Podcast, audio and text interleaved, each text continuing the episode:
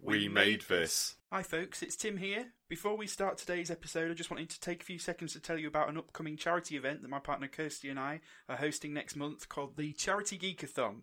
Uh, we do it every year, and we basically do um, a 24 hour ish movie marathon. And this year, we're watching every Disney animated movie from the 90s to raise money for a local kid called Carter who has cerebral palsy.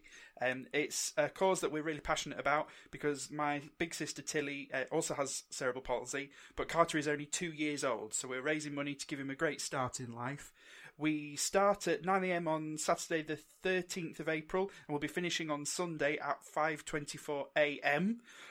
Oh god. Or if we hit our target of 700 quid before then, we have to watch another bonus movie as well. Um, we're already 25% of the way to our target, so it's, we're doing pretty good.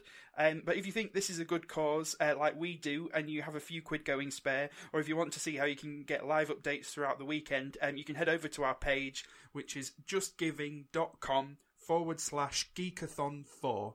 That's justgiving.com forward slash geekathon4. Thanks, and uh, on with the podcast. In my expressive arts class, when I was in uh, school, I did a, I wrote an essay all about um, the guy from Corn's microphone stand. With the boobies. yeah.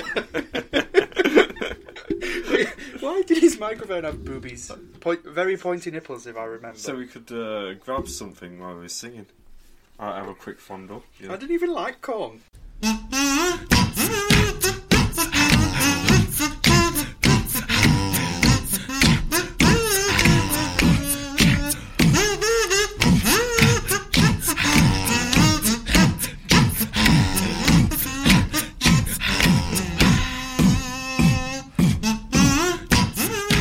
Hello, everyone, and welcome to Without a Mouse podcast, the podcast where we watch and review the obscure and forgotten live action Disney movies on the hunt for a hidden gem. And it's a proper episode again this week. Hooray! Chris is back in the seat. Hello. Hi, Chris. So glad you're feeling better now. Ish. Ish. I was. And and then Germany happened. Yeah. And now. you've, ha- you've had a weekend, haven't you? A- Yeah, a, just a bit of bit. a weekend. Yep. Um, So tell us what happened. I mean, I've uh, covered this in another podcast, which I have to plug now for context. So, the indie, that's I N D Y corner.com. Look for a podcast called Lost in Dusseldorf, where I, I end up doing a near five hour podcast with my mate because we got stranded in Dusseldorf overnight. Was When- it, is it literally just unedited, just five hours of. Yeah. Wow. I- At at one point, we were cheering on like the guy bringing in the bread at the bar we were sat at. Right, I've st- I've yet to listen to it. I haven't I haven't really committed five hours of my time to it. Well, if, if you listen to the first hour and a half and like the final half hour, you miss all the rest and stuff. Right. So, Okay. so I'd do that if I were you. okay. Fair enough. Yeah, but overall, quite stressful. Now I'm at war with Flybe because they won't give me compensation. So, Yeah, I'd seen you tweeted that today. yeah. So what was their excuse for not giving it if they cancelled your flight and left you there? Uh, apparently, because they're basing it off the first flight. So, to give a quick bit of context, I had two flights cancelled on me on that day. Right. The first flight got grounded because of a thunderstorm. So, act of God, fair enough. Right. they've uh, of course going to legislate against that. Um, the second one got cancelled due to technical issues. Now, I'm trying to claim on that basis of the second one because it's their fault Yeah. for it being grounded. Absolutely. They're claiming that because the second flight was a ticket they gave me free of charge, quotes, Then you can't claim it. Uh, that I'm not eligible. But I'm not being funny. But if I've paid for a flight, I've, I've paid sixty quid for it, and then they give me another one. Surely, it's basically a swap or whatever the legal term is. It's not free of charge for the other flight. Surely that's just like their branding. Yeah. So fly B can fuck off then. Is what yeah, you're saying. basically, you cunts. Yeah. So that's what you've been doing recently. I've been I've spent the last two days hunkered down in our living room watching the uh, Gilmore Girls revival in its entirety. Any good? Um, it's interesting. You've you've not watched any Gilmore Girls, have I've, you? Um, no, I've never not. No. No, it's um, basically the last season of Hmm. Gilmore Girls. The original showrunner wasn't involved in, and then Um, Oh, I've heard about this. I think my sister told me didn't like the writer deliberately at the end of like the season finale before then really fuck things up. So yeah, kind of left it Oh, yeah. on a bit of a cliffhanger, but then the um, the final series um, was very it got very mixed opinions on it. right, Um, and so this revival, at the same time as um, incorporating all the changes that were made in the last season, also basically rehashes the same plot as the last season. Um, Right. As uh, with the because it's the original showrunner Sh- uh, Amy Sherman Palladino, um, who, and basically she's just saying this is how I would have done it. but it just like because we've been watching we've been watching Gilmore Girls for the first time at the minute on Netflix. So having just seen season seven and then gone straight into the revival where it's just repeating a lot of the kind of conflicts of season seven, it's just a bit boring. Yeah, Uh, fair enough. And there's some really odd choices that are made as well. There's like this massive like musical segment in the middle, which feels completely out of place and drags on way longer than necessary. Why does every show at some point feel we need to do a musical? But It's it's the worst um, execution of a musical episode I've ever seen. Because it's not even a full episode. just a bit in the middle, Yeah, a just bit- for hell of it. yeah, it's very odd. But yeah, I feel I feel a bit weird now. Yeah. I'm- you know when you've you've not left the sofa for two days and you don't know what planet you're on and what time it is, and I feel like we're recording in the middle of the night and it's like quarter past eight. Yeah. So that's where I'm at at the minute. A bit bit zoned out. Speaking of weird and zoned out, yeah, the black hole. segue. Yeah, so um, it's is- about six weeks probably since we actually set this as our homework to Yes. watch the Black Hole. I watched it about a month ago, um, and so I have had to rewatch it. Yep. I don't know if I wa- rewatched it about four days ago, but I honestly don't know if that's going to help with my uh, grasp of the plot at all. I- I'm just hoping I can read my notes properly I because know the same. I watched it on Saturday, so recording on Thursday today. So we've had about four days, five days space now, and yeah, it's definitely a film of. I'm not even sure you can say two halves. It's more of a weird lopsided. Yeah, it's Yeah. it's it's it's a film of a film and then another film for the last five minutes. Yeah, Oh, it's so weird, isn't it? it it is. Yeah. Oh God. I So can't- why did you pick for Black Hole?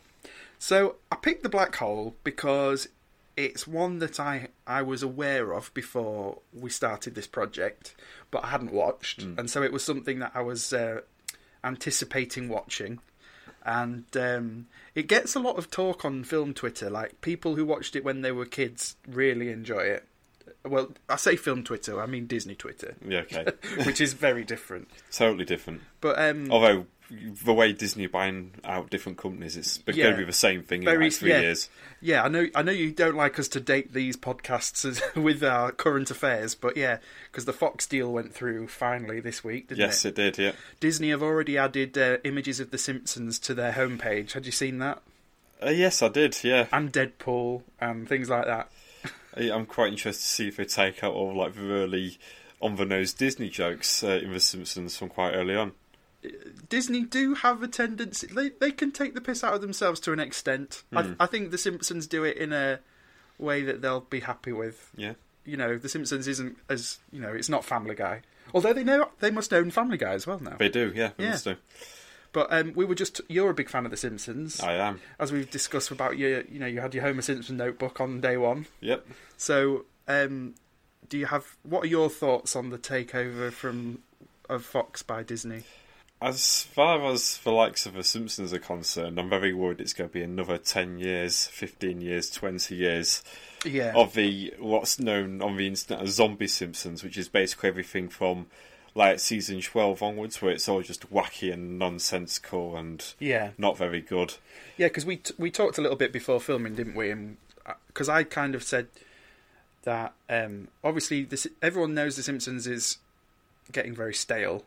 If they were sort of looking at wrapping it up soon, the Disney are going to now try and see if they can bring it back to life. I Without a think. doubt. And uh, as I said to you, it would be quite nice if he had a go at a sort of a soft reboot. yeah, But what that would. The young way it'd make me happy was if they actually thought about the way the show was written and Yeah. try to dial it back to how it used to be or try and go a different direction instead of this weird really on the nose, really crappy dialogue sort of thing they've been doing since like bloody hell 2001 now. Yeah, so we'll have to wait and see, really, won't we? Yeah.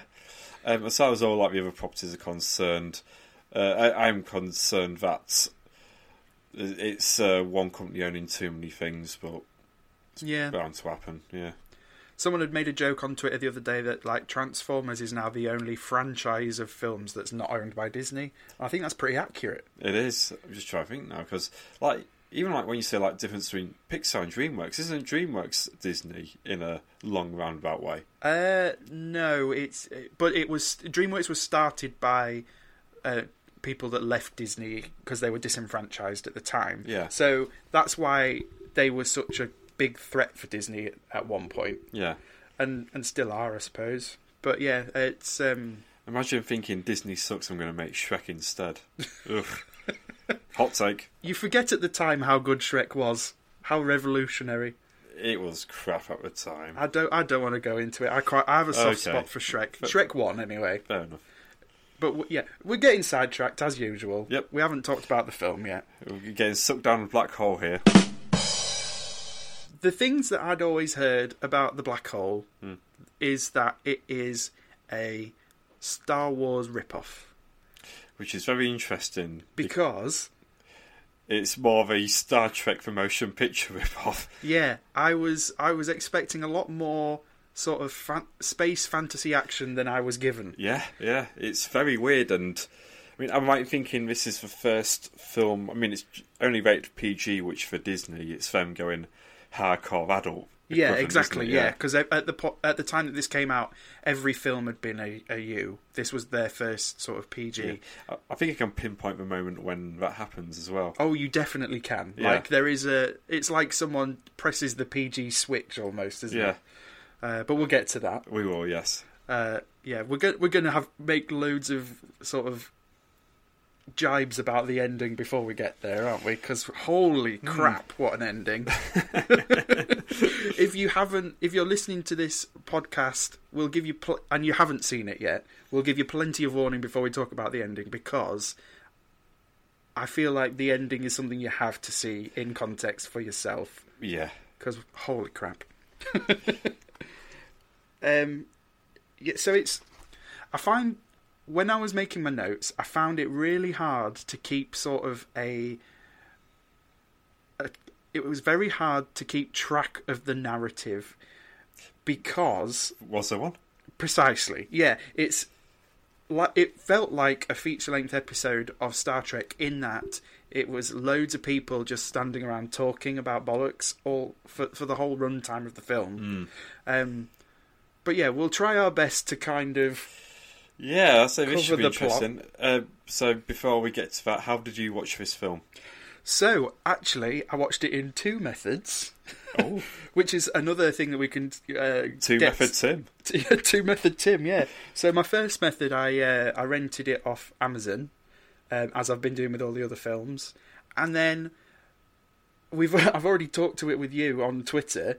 Um, I realised suddenly that we are watching all of these films that must be on Disney's streaming service, which is five pounds a month and a lot cheaper than me renting each film separately off Amazon. So I feel a bit stupid that I hadn't thought of that. And yeah, when we went onto the streaming service, all of the films that we want are all on there because, of course, Disney f- threw all of their well filler films Fantastic. So um, yeah, we've now got uh, Disney Plus. It's something that we had about a year ago um, when we lived back home, uh, back in York.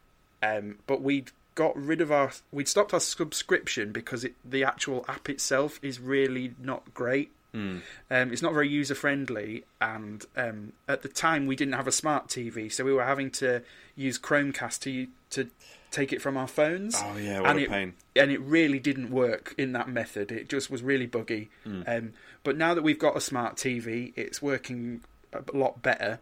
But um, I've already to- told you about this, haven't I? Like the because I'd love to like like you do with Netflix and things, I'd love to share our account with you so that then we don't have to both be spending money. Yep. But the problem is, Me spend money. Okay.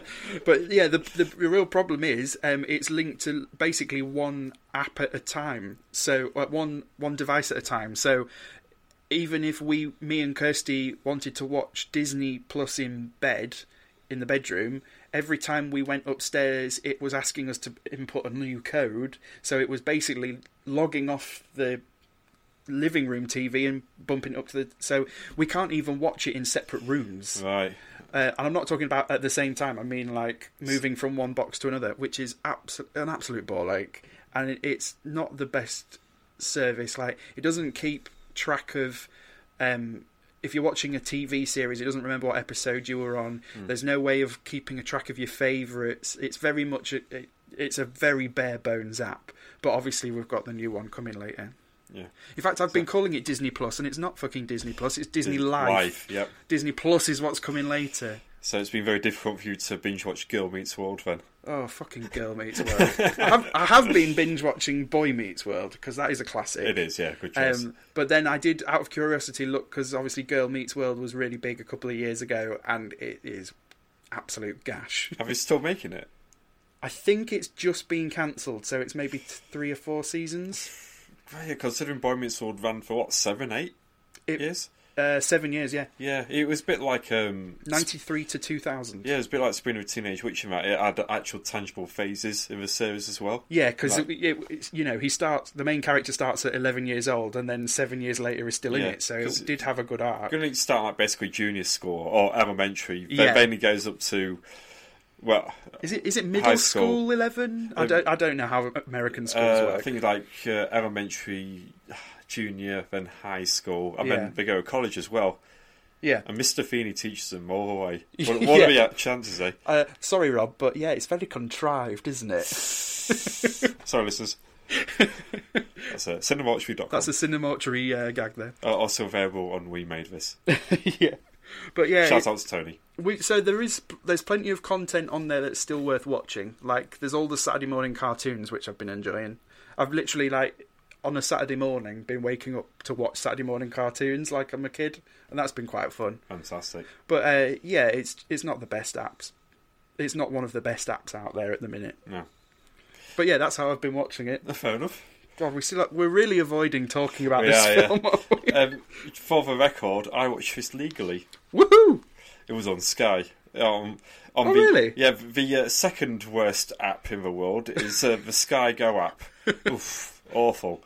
So I end up watching it in. Well, you, you get the uh, option to download it on your computer. It's still all like really pixelated and shit because they want you to like buy the massive set-top box for like Yeah. hundred quid a month and all this lot. But yeah, it was perfectly fine.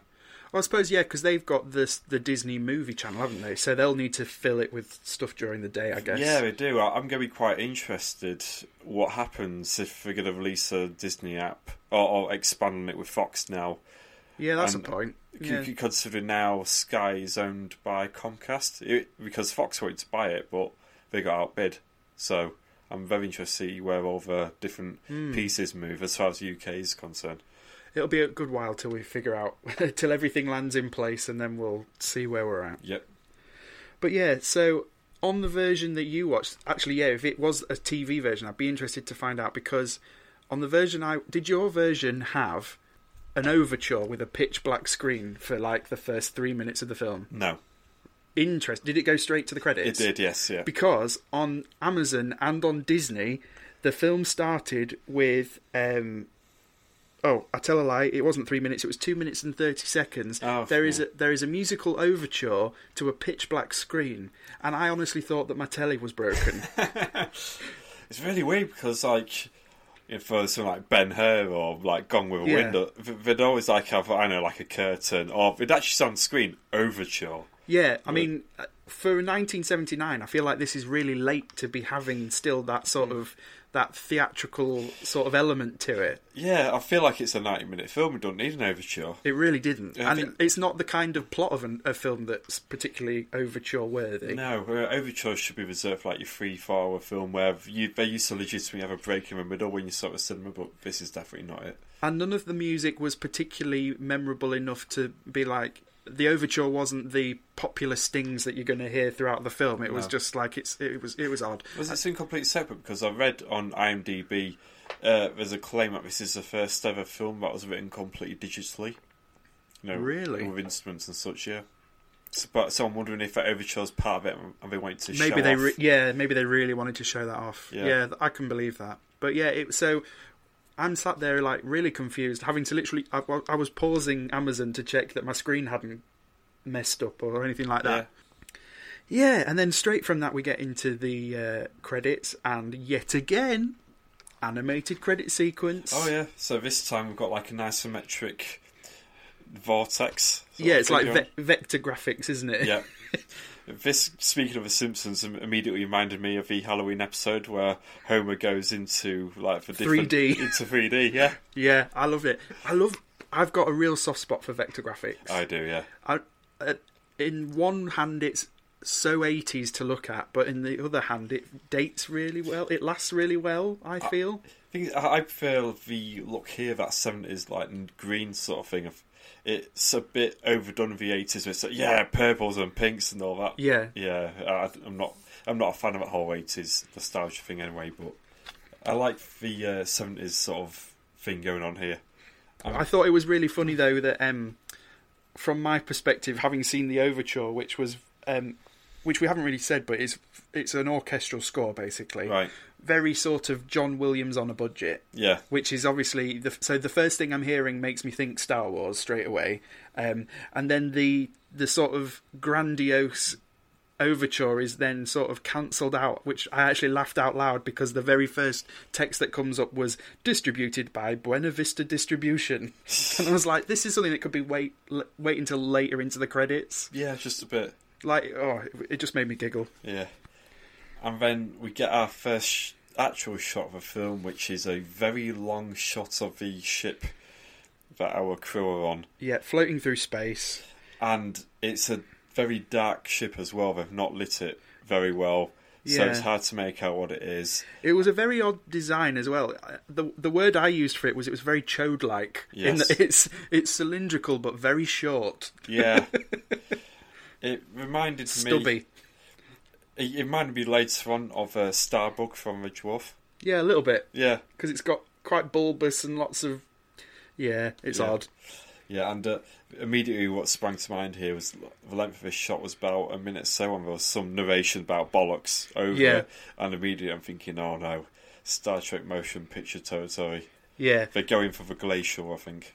yeah, and it was. um Yeah, as you say, it was a very long shot, um, and we get to see inside the control room from here, uh, where Vincent, which is a little robot thing, which is a Oh my god, here we go.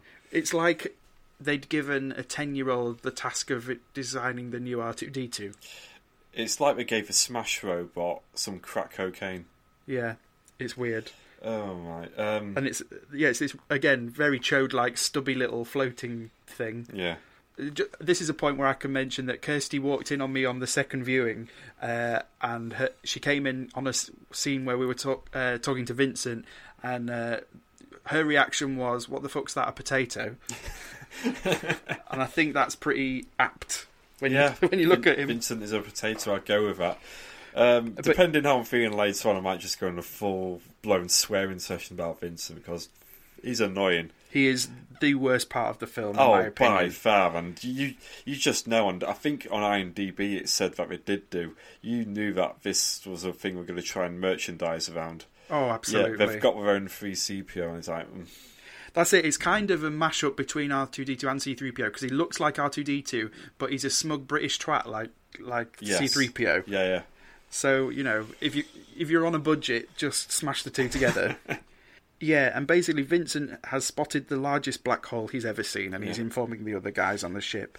This was a point where it was an interesting design for the control room because it had um, basically like all the controls pointing into the center Yep. in a circular thing. And a little Disney reference here. It really reminded me of the Armageddon sci- uh, special effects experience at Disneyland Paris because there's a bit. Um, basically, it's like you're in a movie. And you're all in this spherical room with fire and the floors moving and Oh, okay. stuff. Uh, but that's got a circular bit in the middle where all the fire comes through, and it's very like that. So Fantastic. I wondered if uh, the uh, the latter was a nod to the former. I don't know. In all fairness, it, it could Prob- be. Probably not, but you know, The other thing I liked is we're clearly on a bit of a budget here, so, and they're trying to portray that there's not a lot of gravity in there. yeah, So there's all sorts of people that they're doing two things. They're either on f- strings so they can float about, or some some of them literally on their tippy toes raise up from the floor Yeah. to make it look like it's and they a bit come weird, floaty. Yeah, they come up through a through a like a a manhole cover in the floor, and it's very obvious. Like they must be on some kind of uh, platform that's raising because it and it's raising really slowly, so it looks like they're floating. But then in a lot of cases, you see when the platform comes to a complete stop, and it's like they suddenly hit gravity, Yeah, and then they have to kind of go ooh after that. So a bit of a jolt. And then, like, yeah, one person will be doing a, mo- a monologue, and someone else will like do a loop de loop in the sky in front of them, like as getting right in the way. Um, yeah, this was funny, and it's like in a lot of these films, it's very there's some very obvious overdubbing afterwards. But I can imagine this set must have been so loud. Mm. Like to be performing on with all of the, the you know, the wires are going to be twanging and Yeah. the platforms are going to be making a lot of noise. The robot's going to be noisy, so you can kind of understand why they had to do all this uh, re recording Definitely. after. Even the shape of a room, it, it can't be the easiest to get a good sound mix if Yeah. you've got all those walls, you know, reverberating off each other. Yeah, Yeah, so as you say, they come across a ship. Uh, was it the USS Cygnus they thought they come across? Cygnus. Yeah, that's yes. And uh, they think that, uh, eh, well, it's been lost for 20 years, right. Yeah, and they think that uh, the mysterious legendary Captain Reinhardt is on it yeah, as well as um, uh, one of the crew, oh, the only female member, the Yeah. mandatory female member of the crew, Katie. Uh, she- girl, girl crew. yeah, girl crew. She thinks her dad's on there as well. Yeah. One thing at this point, um, I'm going to apologise for, but also I feel like the everyone involved in the film should apologise for as well, which is that none of the crew, like the crew of this ship right now, there's probably about six of them. They are our main characters, and having watched the film twice, I can't tell you any of their names or any of their personalities at all I'm glad you said that because I had the exact same trouble. there is this film um and I feel like this hap- is happening a lot on this show where the plot has been thought out and the characters were written to fill out to to to act out the plot and no concern for characterization has been given at all Yeah, very like and again here we go again computer war tennis shoes too Hey. too many characters not enough characteristics yeah, I know. Um, I reckon you could have cut half the characters out here. yeah they're not necessary No, it doesn't feel like it. the number of characters is basically so that later on they can split up and still have someone to talk to. Yeah, pretty 'Cause- much. So there, it's it's a, enough characters for everybody to split off into twos, to then go and do separate jobs at, at the same time. And it's they're comp- some of the characters' only function is to be talked at. It's the yell Scooby Doo thing, isn't it? Because you know that's the only reason why Daphne exists. Yeah, and, and Shaggy, I guess, And- to, and Shaggy. for Scooby to talk to. Yeah, Yeah, you're you're exactly right there.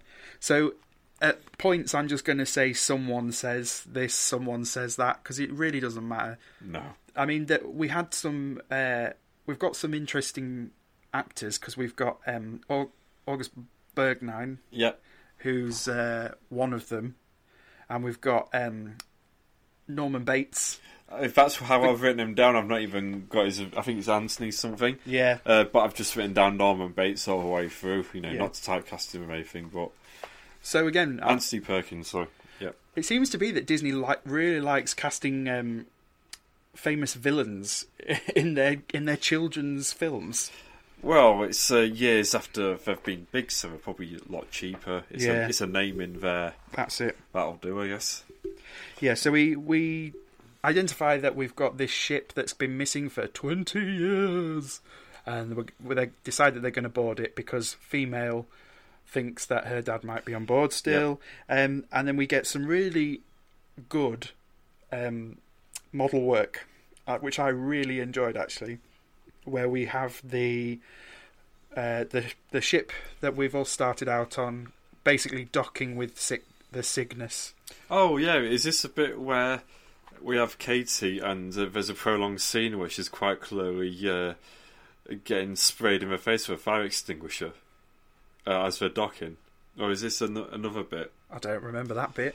Well, what I've got here is that they. Were you watching th- some kind of weird porn version of this film? Um, now I ain't mention it. um, so my notes have got down here. They activate the microbeam, which I can't even remember what the fuck that that means anymore. That's it. Yeah, these I- notes are completely new to me now.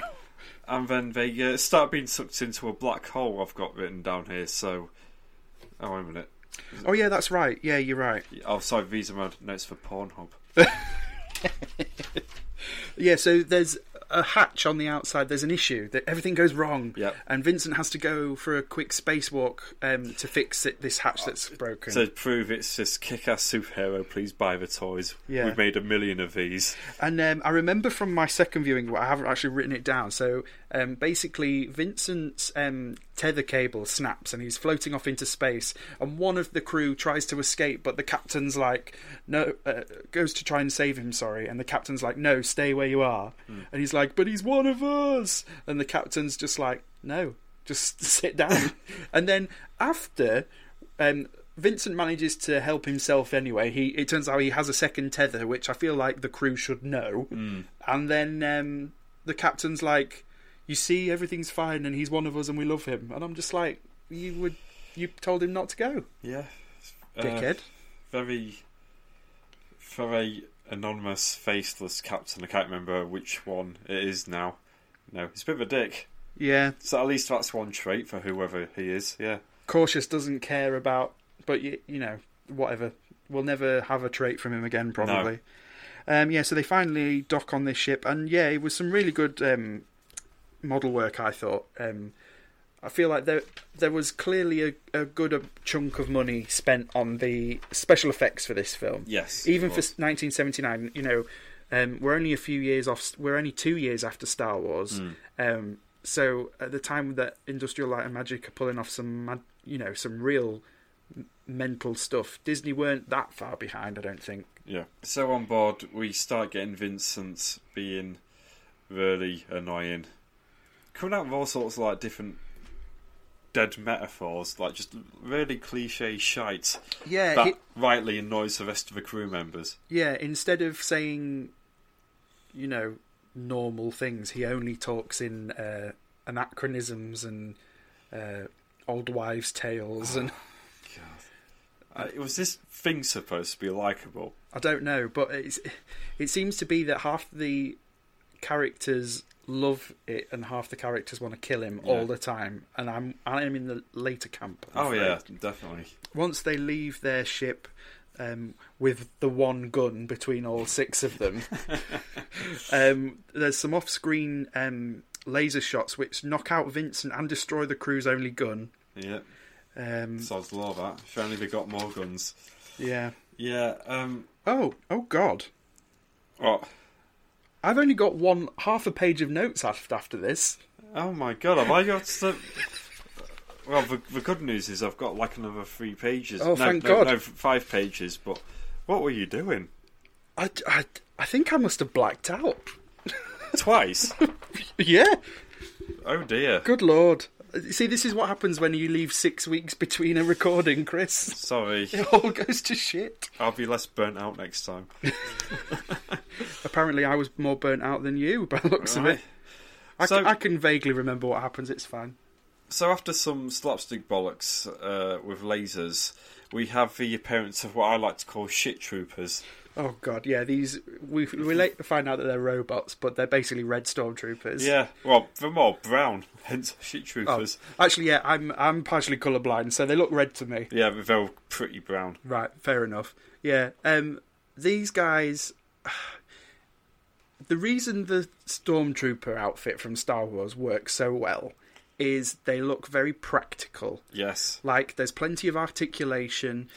Um, the design was based on utility. There's, there's clear sections of it, you know. Yeah. that You can you can tell if someone's wearing that, you know, it'd be like a normal shirt, normal trousers, just but with like shieldy bits all around it. Yeah. This is just Basically, it looks like um, the kind of thing you would ride at the seaside. Like it's that same kind of shit sort of fiberglass that it's made out of with shiny bits. And I mean, like uh, the uh, Ferris wheel on the Cleeford Seafront. I do exactly Yeah, mean that. I, I, Yeah. I, have that shitty little roller coaster thing. And Yeah, these these.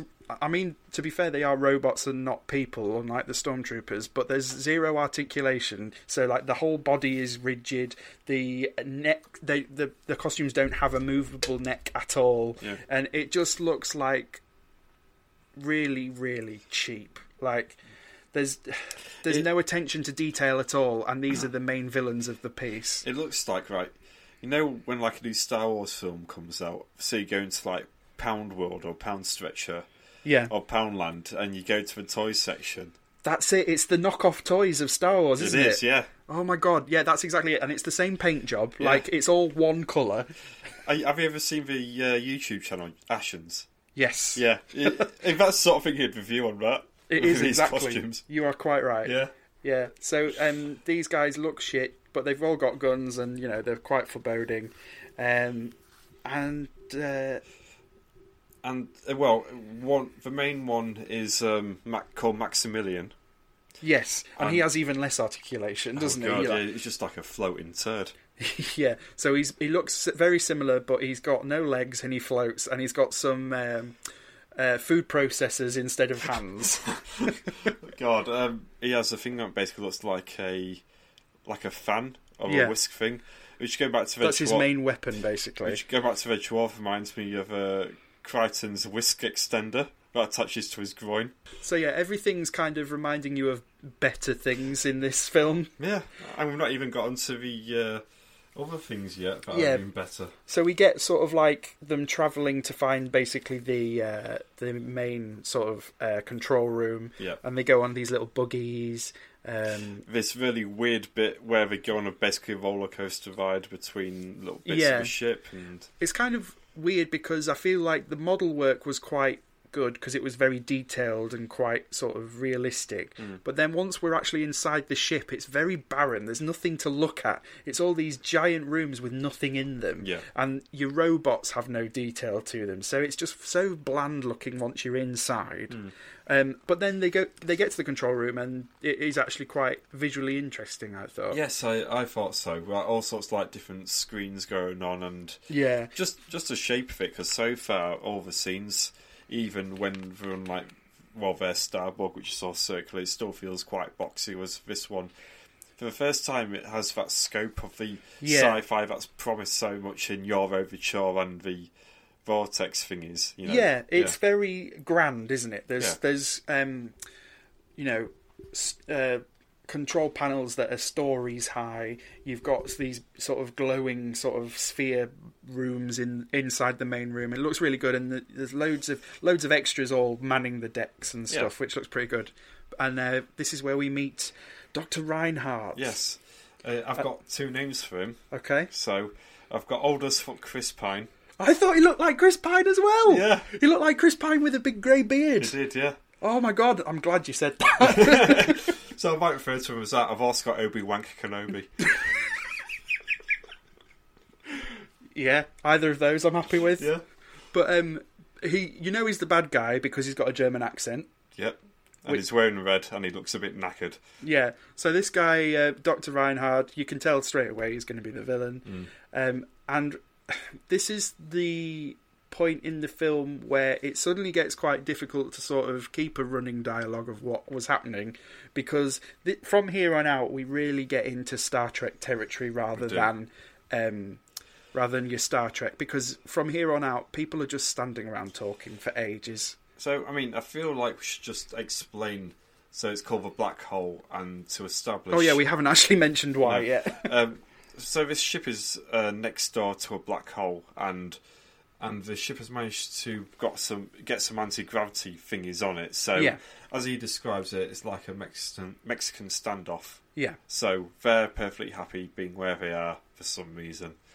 and for, That's it. his bi- his master plan is that he's creating a new source of energy that will be able to, um, you know, If- power the galaxy. yeah, they'll be able to uh, get him get him on a ship through a black hole and they compel the galaxy from there. I think that's the idea. Yeah, Um, Although so it takes another twenty minutes before he actually says that bit. yeah, it's very like he he's very slow with describing what he's what his intentions are. Um, we have the point where you know we're we're establishing that they're all on his ship and all of this, um, but then for no particular reason, everyone splits off to just explore the ship, Yeah. and he's fine with it, which I don't quite understand because. We later find out that he's a proper shifty geezer, so why he's letting everybody just wander off and find all of his uh, shiftiness? it's very weird, isn't it? Yeah, I mean, because at And- this point they've no reason to go out and go No. looking round. No, I mean they've got no other motivation than. In fact, they've not even got the motivation of oh, we'll rescue the ship and go away with it. For all they care, they can go oh, everything's fine. We'll go Yeah. now. Yeah, because all he says is, "I'm here for a specific purpose, and I'm fine." Oh well, I suppose the only the only thing suspicious is the fact that everybody else is dead. I suppose. Yeah, but they don't even really twig onto that until they start exploring around the ship. So. Yeah, I mean, he does tell he does tell girl.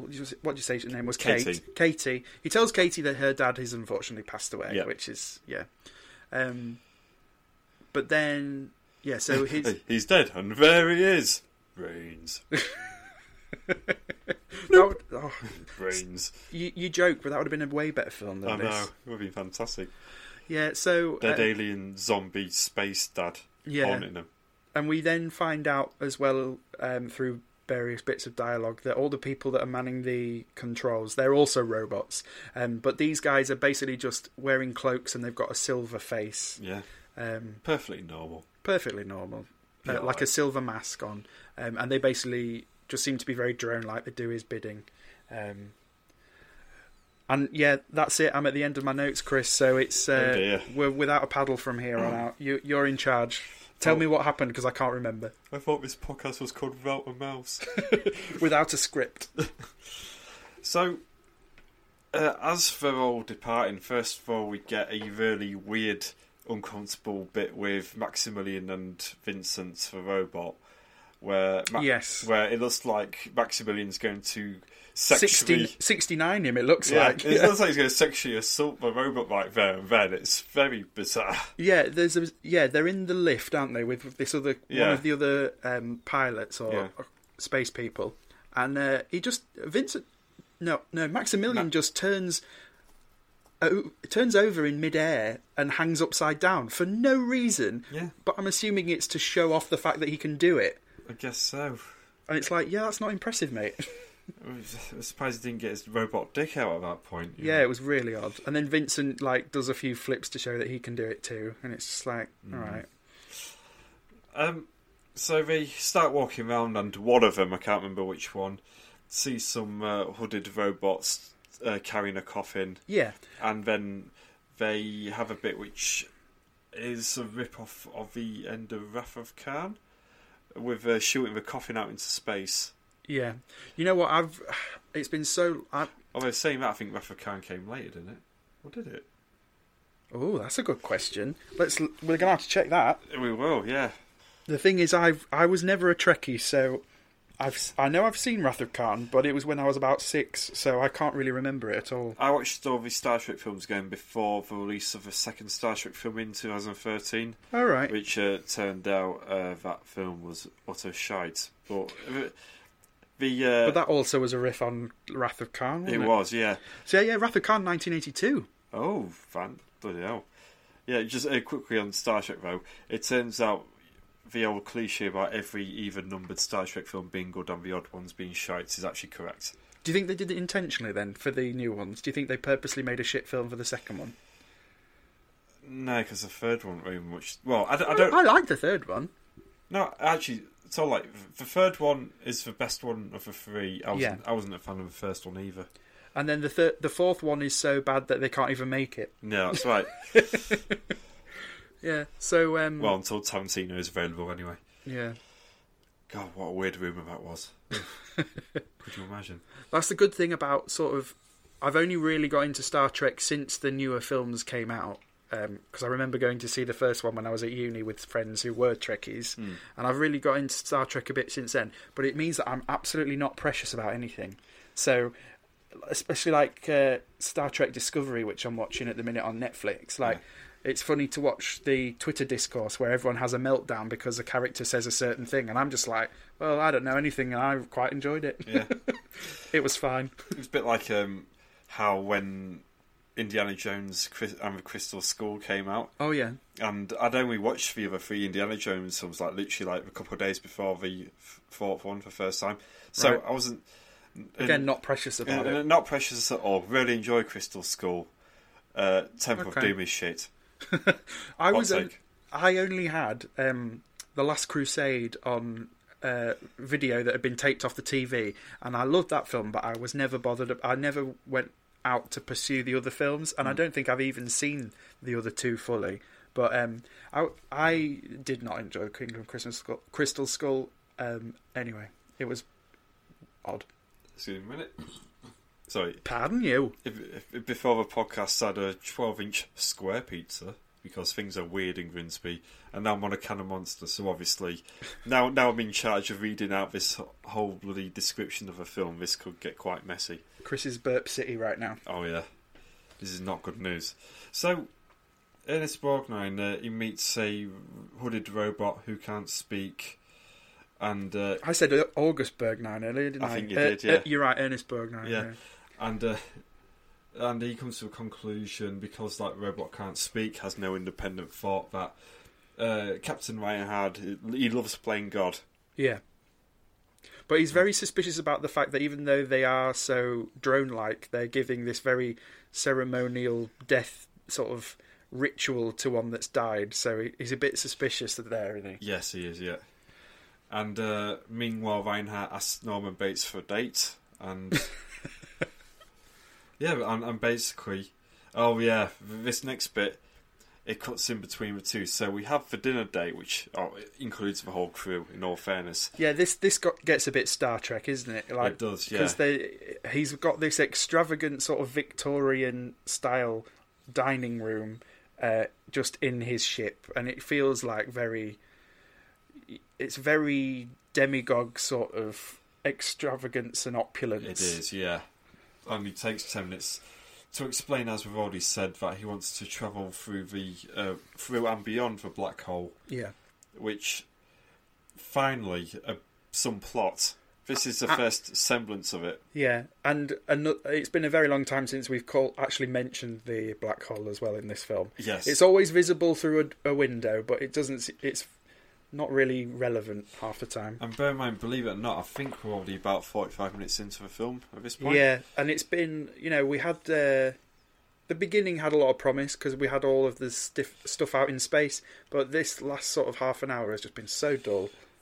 they've been trying to just do build up, and the problem you got thinking as a failed screenwriter, you sort of need to get this out of the way in your first third. And if you're Yeah. if you're a ninety minute film, you should be on to being suspicious of Reinhardt by Yeah. the thirtieth minute.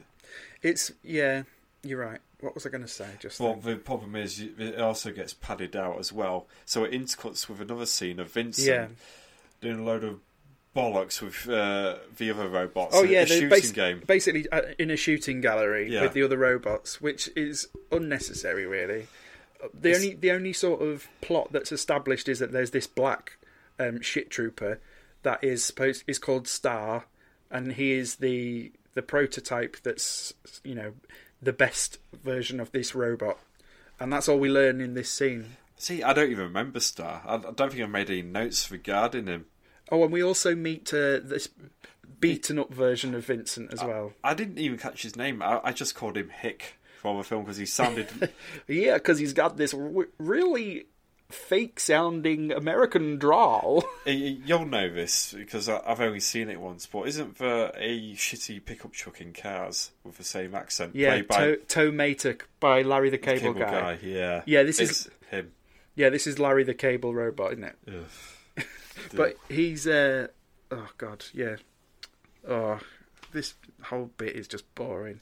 It's it's kind of like robot racism, isn't it? Yeah, These two sort of you've got Vincent and the old droid that are float floaters versus the shit troopers. Yeah.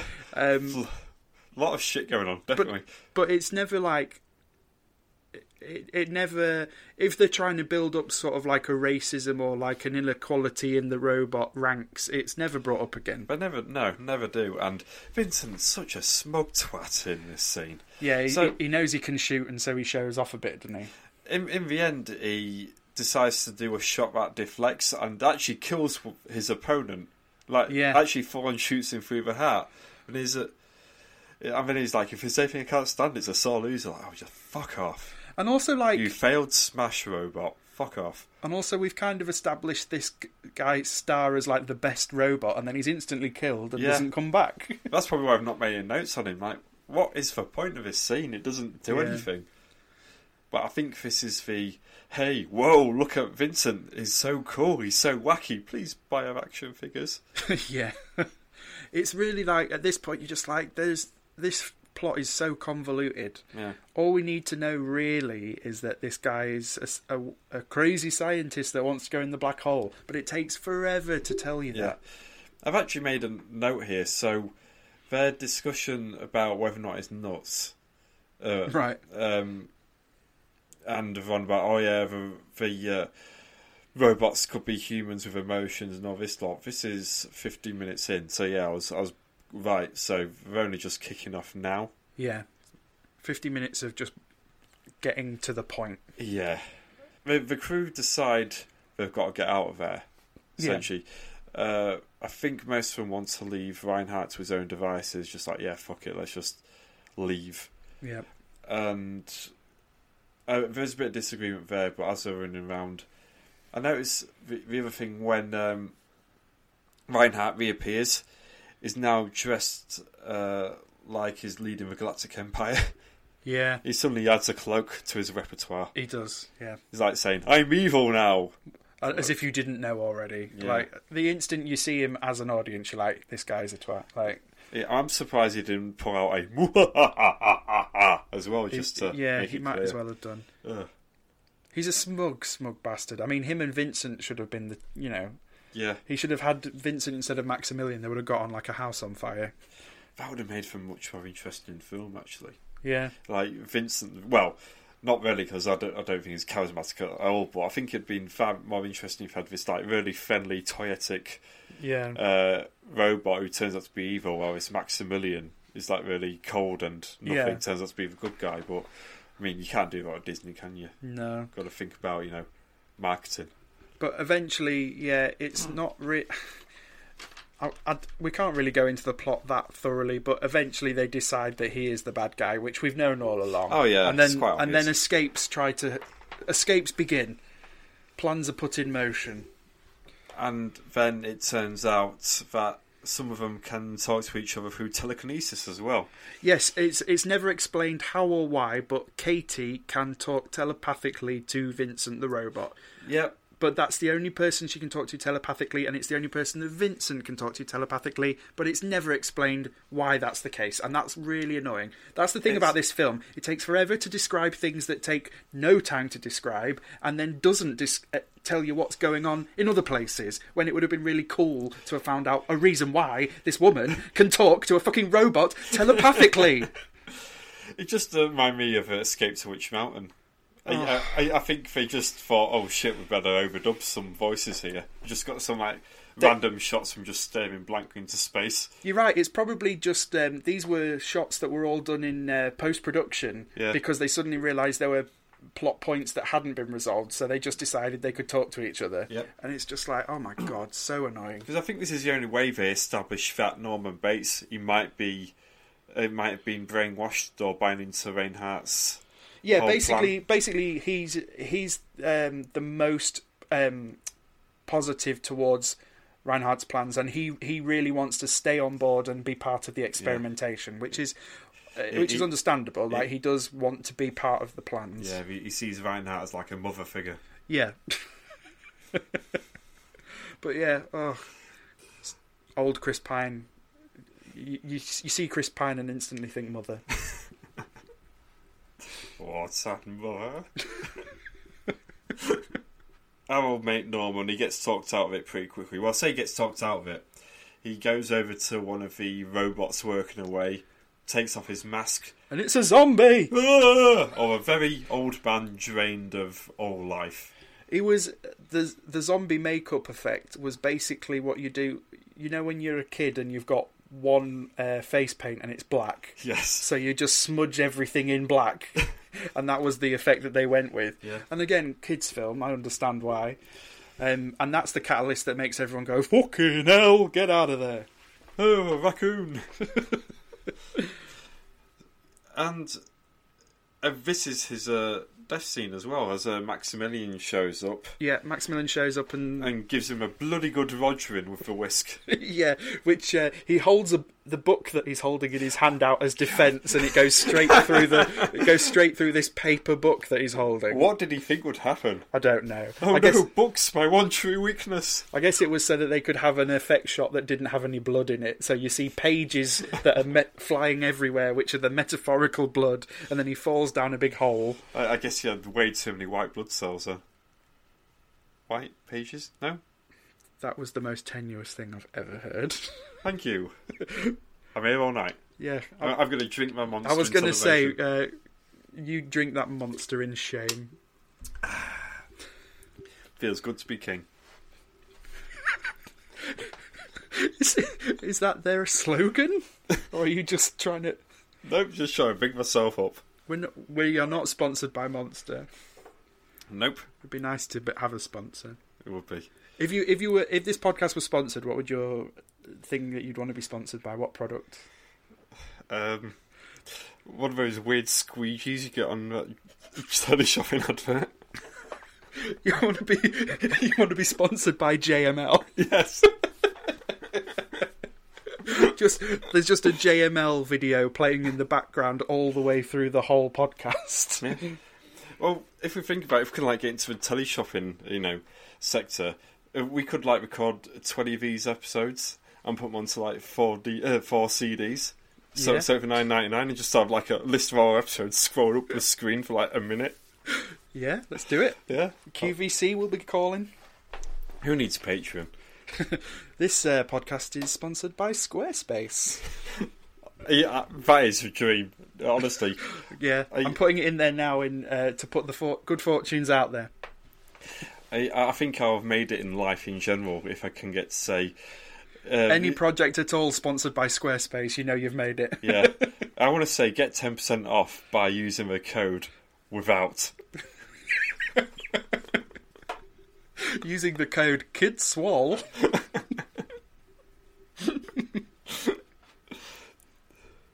Using the code Waltz Frozen Head. Does anyone actually have a Squarespace uh, website? I don't think I've ever actually seen one in action. Um, I reckon it's an, a Squarespace in the front for like drug trafficking. yeah, maybe. Yeah, I've, I've, I don't actually know anyone. Wix, I see a lot of. Plenty Oh, of yeah. Wix websites. Yeah, Because Wix love to tell you that it's a Wix website. All over it. yeah, it's just like I bet on Wix. Wix. I have my WordPress on myself. right, where were we? Uh, I don't know. I've Um, forgotten. Escape plans. Oh yeah, no, uh, Norman Bates been rogered to death by a whisk. And from here on, we actually do speed things up, and it does get quite action packed in a good way. Well, I, I will say his kill as well. This is beginning of the action pack stuff you're on about. So Yeah. he flies into all sorts of. Well, well, he flies into like the little bit of like lights and everything explodes, and it's quite a nice effect. Yeah. Um, and then there's a And very what happens next, Chris? there's a weird. I, I mean, bit. I do remember. uh, Of the, course. I remember the exact uh, order that scenes happened, but I'm just going to let you uh, read them out for Oh, us. thank you very much. It's about time someone on one of my podcasts let me do this. Oh, oh. Um, there's a very weird bit. I'm not sure if I've heard this incorrectly, but old old as for Chris Pine like whispers to Katie as she's escaping, "Save me from Maximilian." Yeah, yeah. Oh my god. Yeah. On my second viewing, I noticed this. Um, obviously, having watched till the end previously. So yeah, Maximilian kills Norman Bates. Then he said. Then old Chris Pine says to Katie, "Please help me and save me," as if like Maximilian's the brains of the outfit. And then this plot is then complete. dropped. It's dropped instantly, and Maximilian isn't the mastermind, and he. Oh, It's weird. Why not just cut that line and dialogue out? I don't know. It's obviously like I think Reinhardt's uh, doing it as like a an escape mechanism to make her trust him again, f- and, and hopefully he can win her back on her side. But yeah, it just as an audience member who don't know Reinhard, it feels like he's being genuine. Yeah, it does. And there's no like Kate doesn't go like no fuck off or anything like that. It's just like runs away. because as well like as i said before the all the um all the crew members from the ship at the beginning they all have um an extra person just to talk to so that we always know what they're thinking Yeah. whereas reinhard even though he's got maximilian he never speaks to we never see maximilian speaking to reinhard in fact we never really see reinhard on his own we always see it's always from the perspective of the crew members i think Yes, it is. Yeah, yeah, so we're never privy to any dramatic irony. We never know what Reinhardt's up to. So we don't have any knowledge of whether he's telling the truth or not. no. It's very weird. Um, okay, I think for next bit, we finally get to the Star Wars rip-off. Yeah, Uh. yeah, where we're actually having a gunfight. exactly. And it's all right. It's fine. Yeah, say you nothing too offensive about it. The music's a bit on the nose. Yeah, And I'm it's sure- very adventure music, isn't it? And, and I'm sure there's a bit where, where it's slightly lightsabery, but other than Yeah. that, perfectly suitable. So yeah, you've got some of the crew um, shooting at some of the ship uh, troopers that are on uh, a, a gangway Yep. above, and then they sort of get them in the crossfire because Vincent and the other robot go the other side and shoot them from behind, and it's it's um, it serves its purpose. Yeah, It's not special, but it's it feels great because we've been so mundane in the lu- in the run up. yeah. It, it's somewhat of a nice uh, pick me up. I mean, Yeah. they sort of ruin the scene because they ha- give the big moment to Vincent again. Fuck yeah, off, Vincent. Fuck off, Vincent. Where um, Hashtag fuck off, Vincent. yes, That's that is the official hashtag for this episode. If you if, if you wanted to contact us about anything, just use hashtag hashtag fuck off, Vincent. fuck off Vincent. Yeah, For anything whatsoever, yeah. from- Squarespace. If you want to get in touch, hashtag fuck off, Vincent. with the promo code fuck off Vincent. So he, um, the Hick robot gets shot point blank in the face and starts uh, either flying or falling towards oblivion. I can't remember which way. And so up Vin- is down, down is up, left is right. Who cares? so Vincent floats in and saves him. Literally, like carries him in his arms like he's Superman or something. Even though he hasn't got any. Yeah, exactly. So I don't even know how that worked. And for one moment, it looks like they're gonna kiss, but they don't. A yeah. bit disappointing, really. One thing that I just want to say, like the Vincent style robots, they have these ridiculous, massive, like dinner plate size, n- completely unexpressive eyes. Yeah. And uh, unlike C3PO or your R2D2s, which have a good degree of movement, Mm. like Vince, these guys don't look like they're they can they're looking at anything. thing is, w- even with like R two D two, you can tell how it's emoting at any moment. Yeah. Th- th- that is the genius. of- That's why it's a fucking bin for God's sake, a bin on wheels. But Yeah. it's so popular because you always know what it was thinking without it saying anything. I mean, having Kenny Baker actually inside the R2D2 model at all times, actually acting It- because he was there, like moving it and giving it a wiggle, whereas Vincent is just static almost all the time, He- he- lifeless. He's the he's the bin from three two one. Now oh, dusty bin. Dusty bin, yeah, Yeah, it's it's. I fucking hate Vincent. I really three do. two one. I'm doing, I'm doing my hand gestures. Three two one. That's pretty good. Yeah, thank you. very, very speedy. Yes. I can't do that. I've never actually watched three two one either. Uh, I've only seen it a couple of times. Eh, apparently, I I'm not ca- old enough. neither. sh- Uh, well, Yeah, I- neither are I'm- you. We're the ne- same age. Neither am I. But yeah, I know all these older references for some reason. Uh, who, who's the host? It can't remember now. But apparently, he he he, he admitted that he cheated with the three two one thing because when he did the three and when he did when he did the two, his uh, his middle finger was already halfway down, so he's already at the one basically Oh. in the motion. That's So it's so quick you don't notice that he's not doing it. his natural sleight of hand. Yeah, Oh well, that was really riveting. Thanks, Chris. yeah. Me making references to old TV shows. Who'd have thought? At kids swole on Twitter. S W O L. I mean, I, I, I vowed I was going to stop doing them, but I've got like more ideas. So Yeah, I thought you were uh, suffering burnout and we're gonna, you know, reel it in a bit. Why are there still lots of I don't know.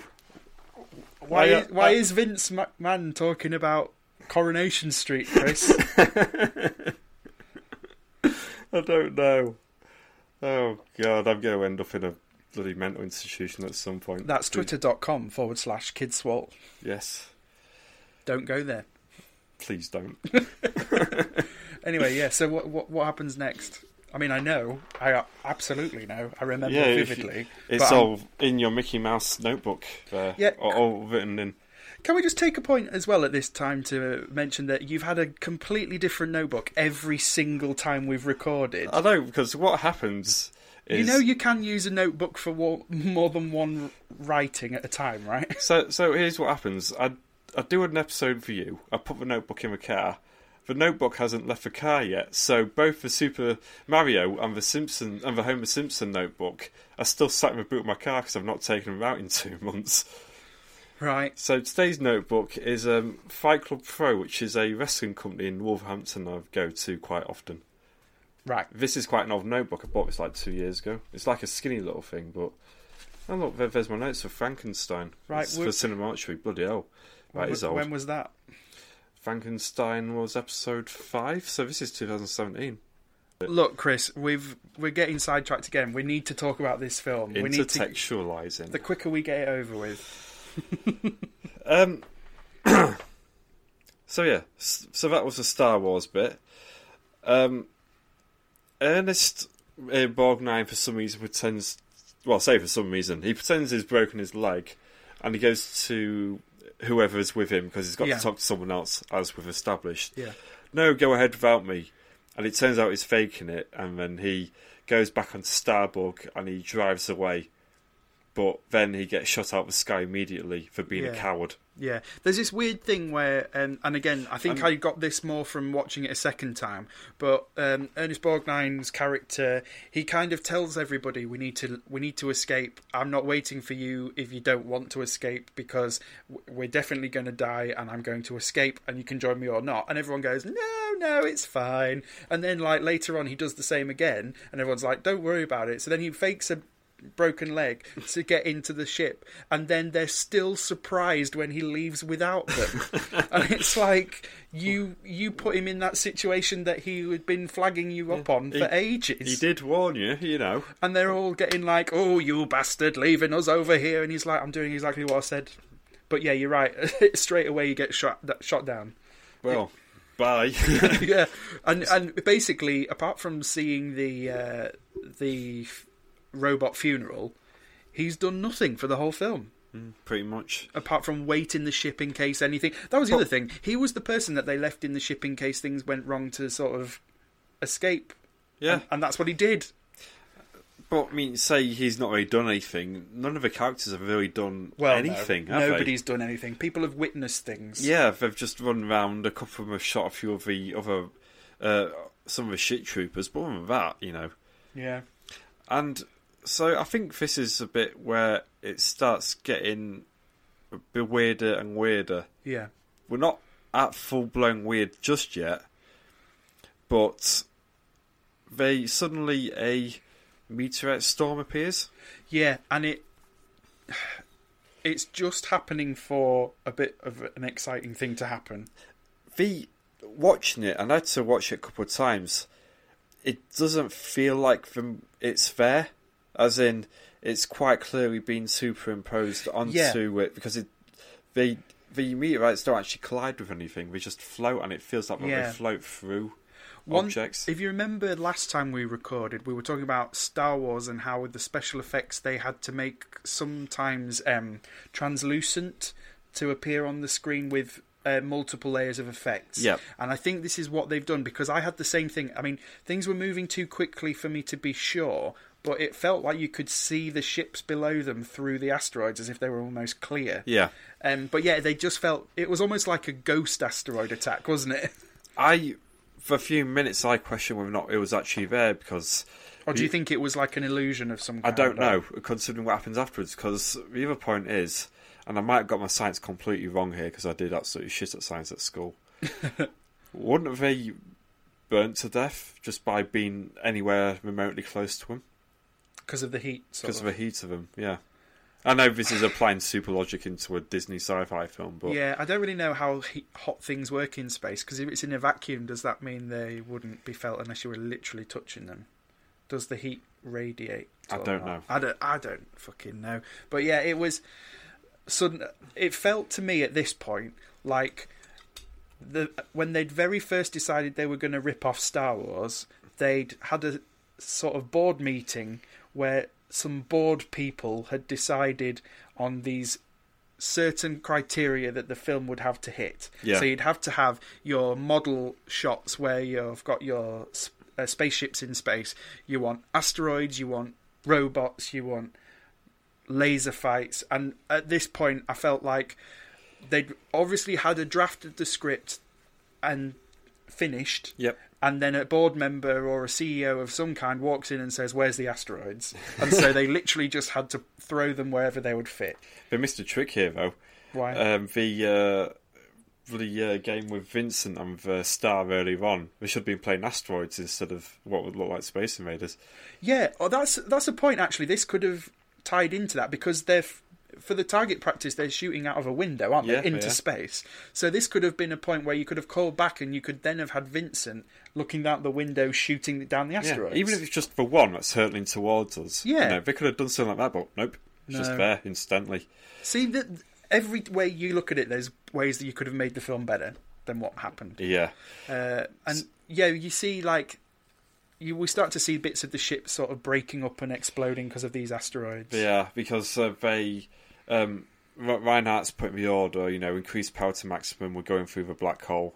So at this point, everybody's like, "Shit, we've got to get off because we're clearly going through the Yeah. black hole, which is not fun." Um, as this is happening, I just want to. Because this wraps up our little robot non love story Yeah, between Maximilian and Vincent, who finally have a bit of a rummage. Well, Yep. they don't. yeah. um, as uh, Maximilian sticks his whisk right into, he penetrates Vincent. And at this And- point, like, I hated this fight scene because it's between three robots with zero articulation. yeah, So they're basically just floating in midair, pointed at each other, and like you get some laser beams and stuff, but it's just so boring to look at because they've not thought through the designs of their main characters. I think you've got the wrong word here. It was erotic to look at because be- because uh, while uh, Maximilian's got his whisk stuck in Vincent, Vincent gets out his drill.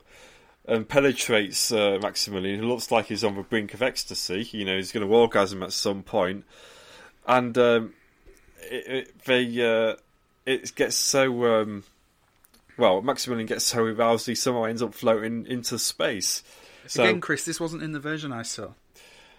You've you've brought your Uh, Pornhub notebook. I've literally wrote in my notes I might put this scene on Pornhub just to see how it does. There- you've got there's some kind of wrestling reference you can make to this scene i'm sure you could put some effects of people shouting or something i don't know i don't get wrestling what is it about It's what's the plot of it Not porn. I don't think. I mean, there's um, porn parodies. So, yeah. Anyway, i'm just oh this film Shall we get on to? Oh no, well, um, the Hick Hick robot dies in this as well. Whatever. Yeah, and we're not bothered. We're There's- not. It's supposed to be again. It's supposed to be an emotional scene between Vincent and the dying robot, but they're they're so void of character it doesn't matter. They're Like, going for this. The terrible old cliche of someone's dying on the floor. They've got blood coming out their mouth. The other one cradles him yeah, round and round and you go no. And that, they try to do it with robots, but because they can't even articulate properly, it's like yeah. it, it's two bins that falling over each other. And again, the the eyes are so expressionless; they're not lined up at each other, so it doesn't look like they're looking at each other. it's just so cringe. I think the thing is the um, the r- these robots, their eyes are on a circular part of the head, and Yeah. they have two eyes, but because the head is sort of circular. Uh, spherical. they're- Both of the eyes are then technically pointing in different directions, so they never really. l- They don't have a, a stare. They don't have a focal point, and it just makes them look dead Yeah. all the time. And So- then uh, something I've real just realised now we've not even talked about is there was a probe ship at some point. Was there? Yeah, because they uh, very soon they're going to escape in a probe ship that um, Reinhardt had been shooting into the black hole and returning with data. Oh, okay. Um, Eh. See, Whatever. Uh, if- Chris, had, you actually wrote everything down and you hadn't even mentioned yeah. that scene, No, and I've- I've, just I've- remembered it now. I've got nothing about a third ship here. So Uh, they basically then go right. This is the only ship that we can escape in, but they never do. They I don't think they even get to it. Do they? Do they go into? they the- do, yes. Yes, they get into it. We'll get onto that in a minute because, first of all, I've watched it twice and I still don't know what happened. we the bridge explodes, and I thought I missed this, and I m- might have done. I don't know. Do we actually see the point of collision where old as fuck Chris Pine gets a load of bridge uh, falling onto him and he dies? Because I look, I feel like I looked away, and s- you know, while, while the bridge was exploding, because you know it, it can't take Yeah. the pressure from a black hole. No, you're right. So suddenly is laid out yeah. dead. So you're right. We we don't get an establishing shot of like a meteorite smashing into the bridge or anything. Basically, the bridge is just mi- miraculously damaged. Yeah. And you're right, there was no reason for it to be damaged. We didn't get an establishing shot of any damage occurring. It's just all of the gangways are suddenly wobbly and all of the screens are falling off the. and and everything's exploding Yeah. in a sort of way. And uh, really old Chris Pine is just sat there, Yeah, Obi Wan Kenobi, sitting in his throne room, in denial that anything's happening, Yeah. sort of. And then a big screen falls on him and kills him. and then he's dead. Yeah. Thank- Thank God. Um, before the main event, I just want to get on to you know how we said earlier on about how this film's PG. Yeah. So the moment I think it's PG is that they end up on this probe ship, as you mentioned, Yeah. and one of them says, "Better get the hell out. The ship's breaking apart." And I do literally think it's that one use of hell that Yeah. made it a PG. You're probably right. But then it gets like this is where spoilerific time.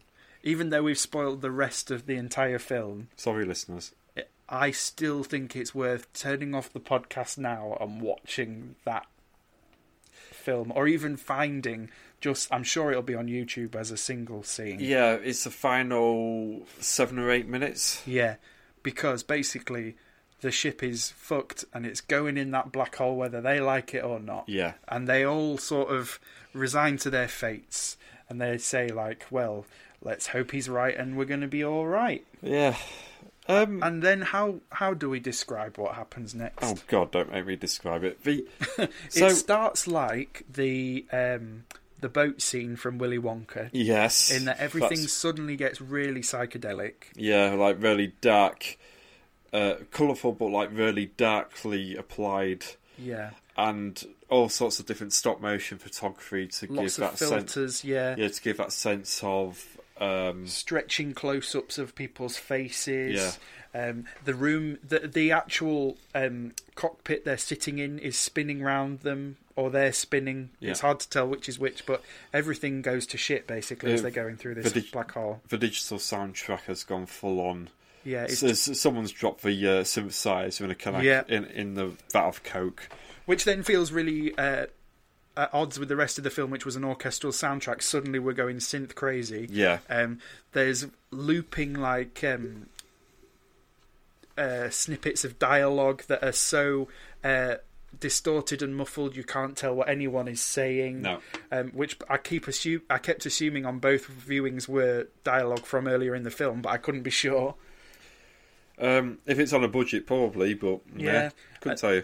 And uh, we see a shot of um, Reinhardt and um, Vincent out in space, which was really confusing because they were inside a minute ago, but there they are, just floating, and he doesn't seem to be dead at- anymore. This is so weird. so, old as fuck Chris Pine, floating in space, as suddenly the gates of heaven open? No, the gates of hell open first. Oh, good. Right. Oh, yeah, I've got it the wrong way round. Yeah, I say. Okay, so we go straight to hell. So what happens is, and again, this I, I was really paying attention on my second viewing. Yeah. But um, Reinhardt's floating in space and alive. Uh, Maximilian is floating in space, and the two come together in a holy matrimony of uh, Rummaging. r- r- rummaging with a robot and a an old Chris Pine, um, and then it, we zoom in on his eyes, Chris Pine's eyes, and as we zoom out, um, his eyes are, are appearing out from um, the inside of Maximilian the robot, who is on the top of a mount of a cliffside. And as we pull back, the shot was so reminiscent of the ending of Wicker Man in my thoughts. Yeah, and you're as right. we pull back, everything's getting dark and red, and there's fires coming up. And basically, yeah, you're right. The- The imagery is that Reinhardt and Maximilian are in hell. yeah, as one And there's entity. and I don't feel like there's another reading of it. That's that is exactly what it is. No, um, I, I think they were going for something deep and meaningful, but they also didn't want any subtlety about it. Yeah. Yeah, it's quite obvious what they're going for. And it's kind of there is a bit of foreshadowing in the film in that in the very first scene when the cast the main characters are still in their spaceship, there are two references to hell. Yeah, Um and that's as deep as this film gets. yeah. Like that's that's it. And maybe, and again, that's why it's like PG referencing to yeah. hell. Ooh. It, it gets it gets really sort of creepy and again the the soundtrack is very ethereal and weird and doesn't really it it very disturbing sort of imagery for what's been happening before then.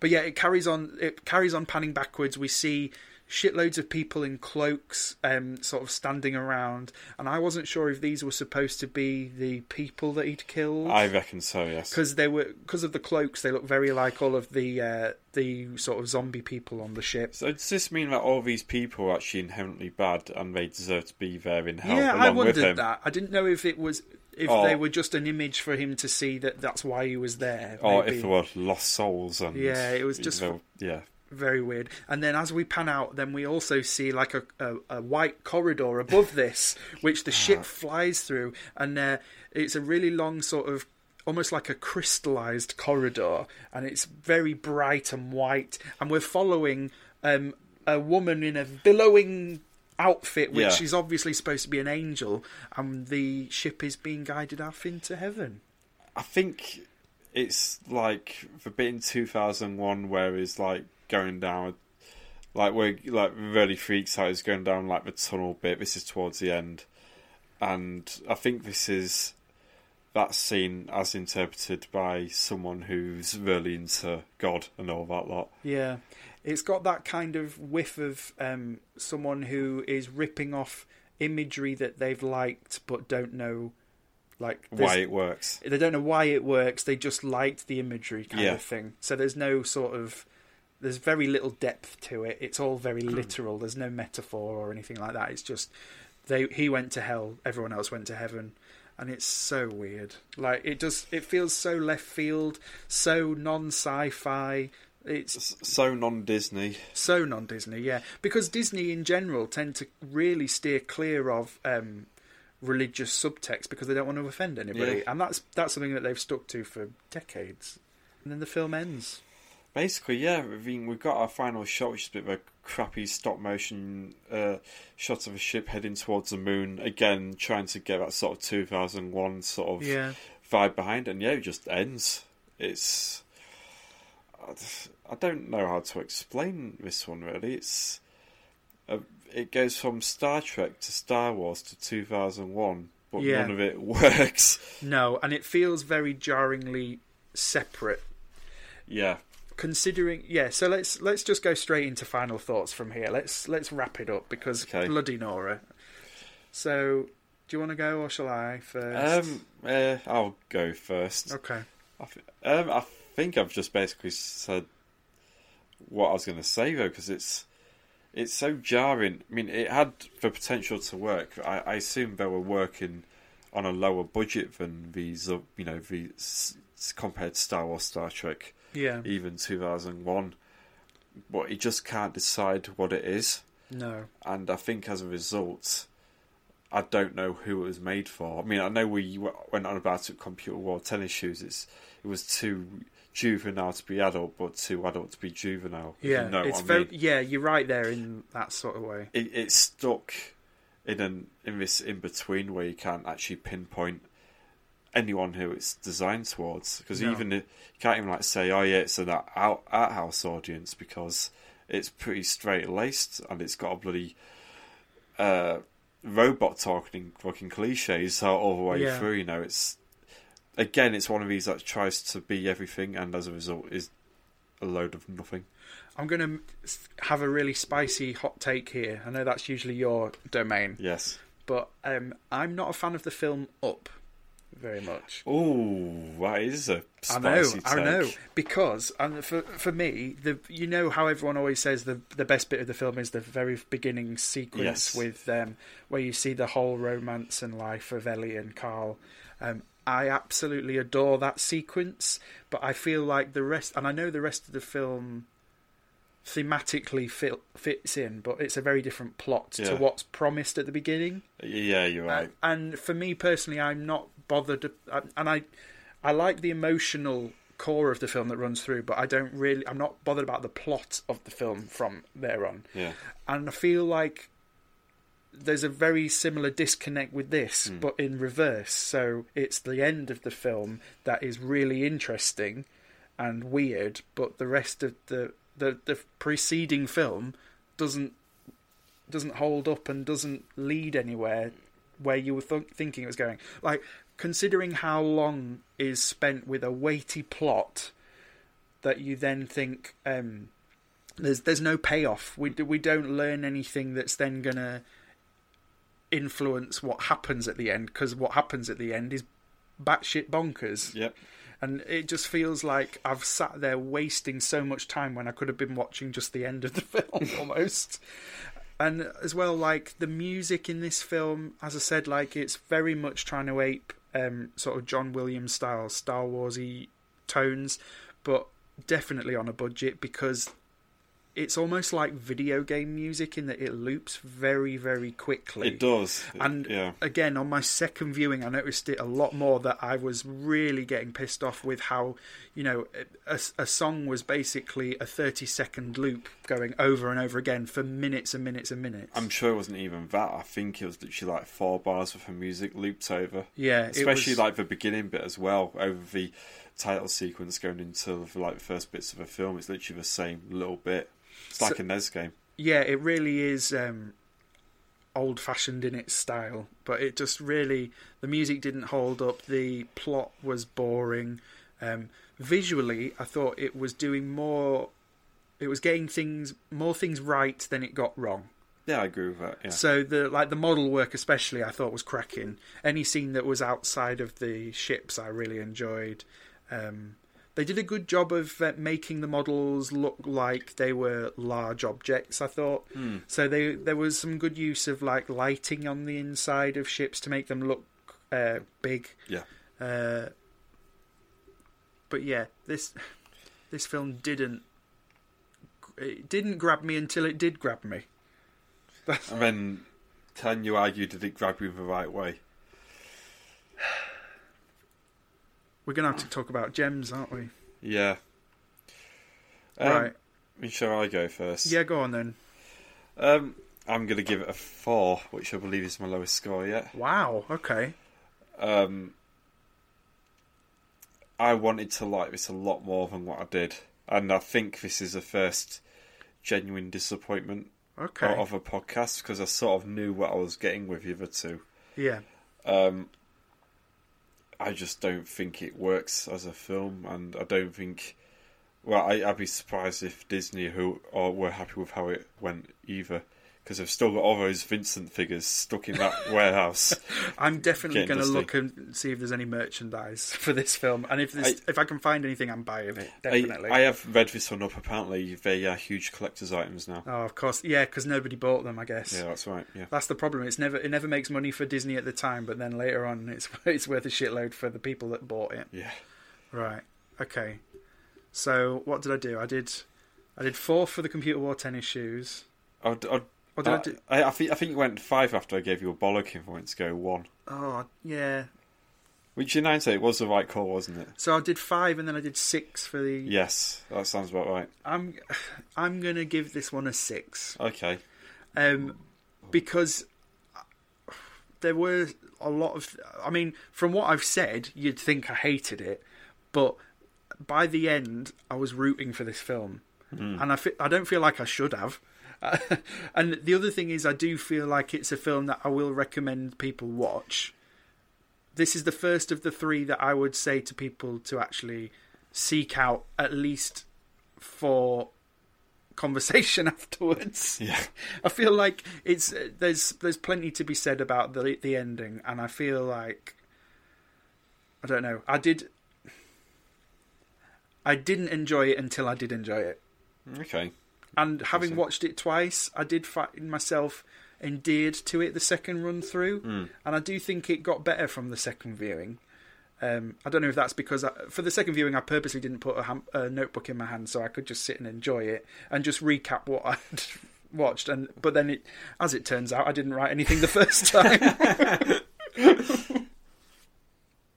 but yeah, Yeah. there we are then. Yeah, that was for Black Hole.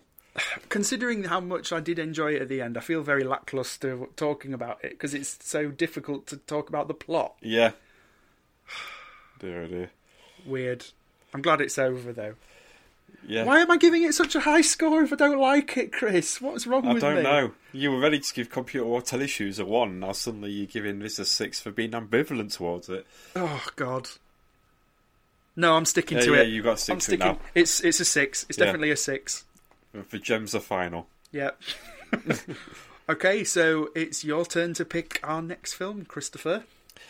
Okay then. Um, uh, I think I, as I explained off air, I originally was tempted to choose a particular film, but if we're running still around Halloween time, I'm going to leave it till then. Yes, it's very themed that Yes. one, isn't it? Uh, Especially now with you doing your spin-off series with Kirsty, yes, because then we've got. Uh, it, it means I can't do Halloween Town now because you've.